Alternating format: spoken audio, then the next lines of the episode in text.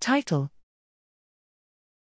Human norovirus, HUNOV, gRNA in wastewater solids at 145 United States wastewater treatment plants, comparison to positivity rates of clinical specimens and modeled estimates of HUNOV G shedders. Abstract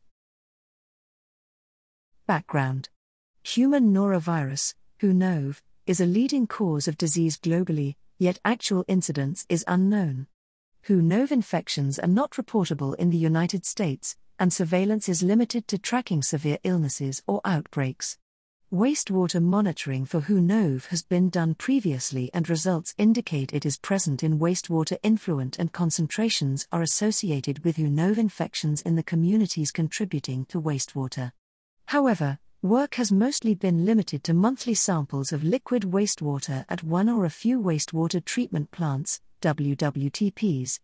Objective The objectives of this study are to investigate whether HUNOV G preferentially adsorbs to wastewater solids, investigate concentrations of HUNOV G in wastewater solids in wastewater treatment plants across the county, and explore how those relate to clinical measures of disease occurrence.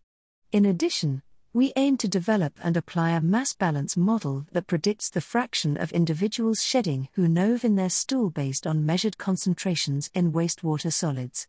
Methods we measured HUNOV gRNA in matched wastewater solids and liquid influent in seven samples from a WWTP. We also applied the HUNOV GSA to measure viral RNA in over 6,000 wastewater solids samples from 145 WWTPs from across the United States daily to three times per week for up to five months. Measurements were made using digital droplet RT PCR. Results HUNOV gRNA preferentially adsorbs to wastewater solids where it is present at 1,000 times the concentration in influent. Concentrations of HUNOV gRNA correlate positively with clinical HUNOV positivity rates.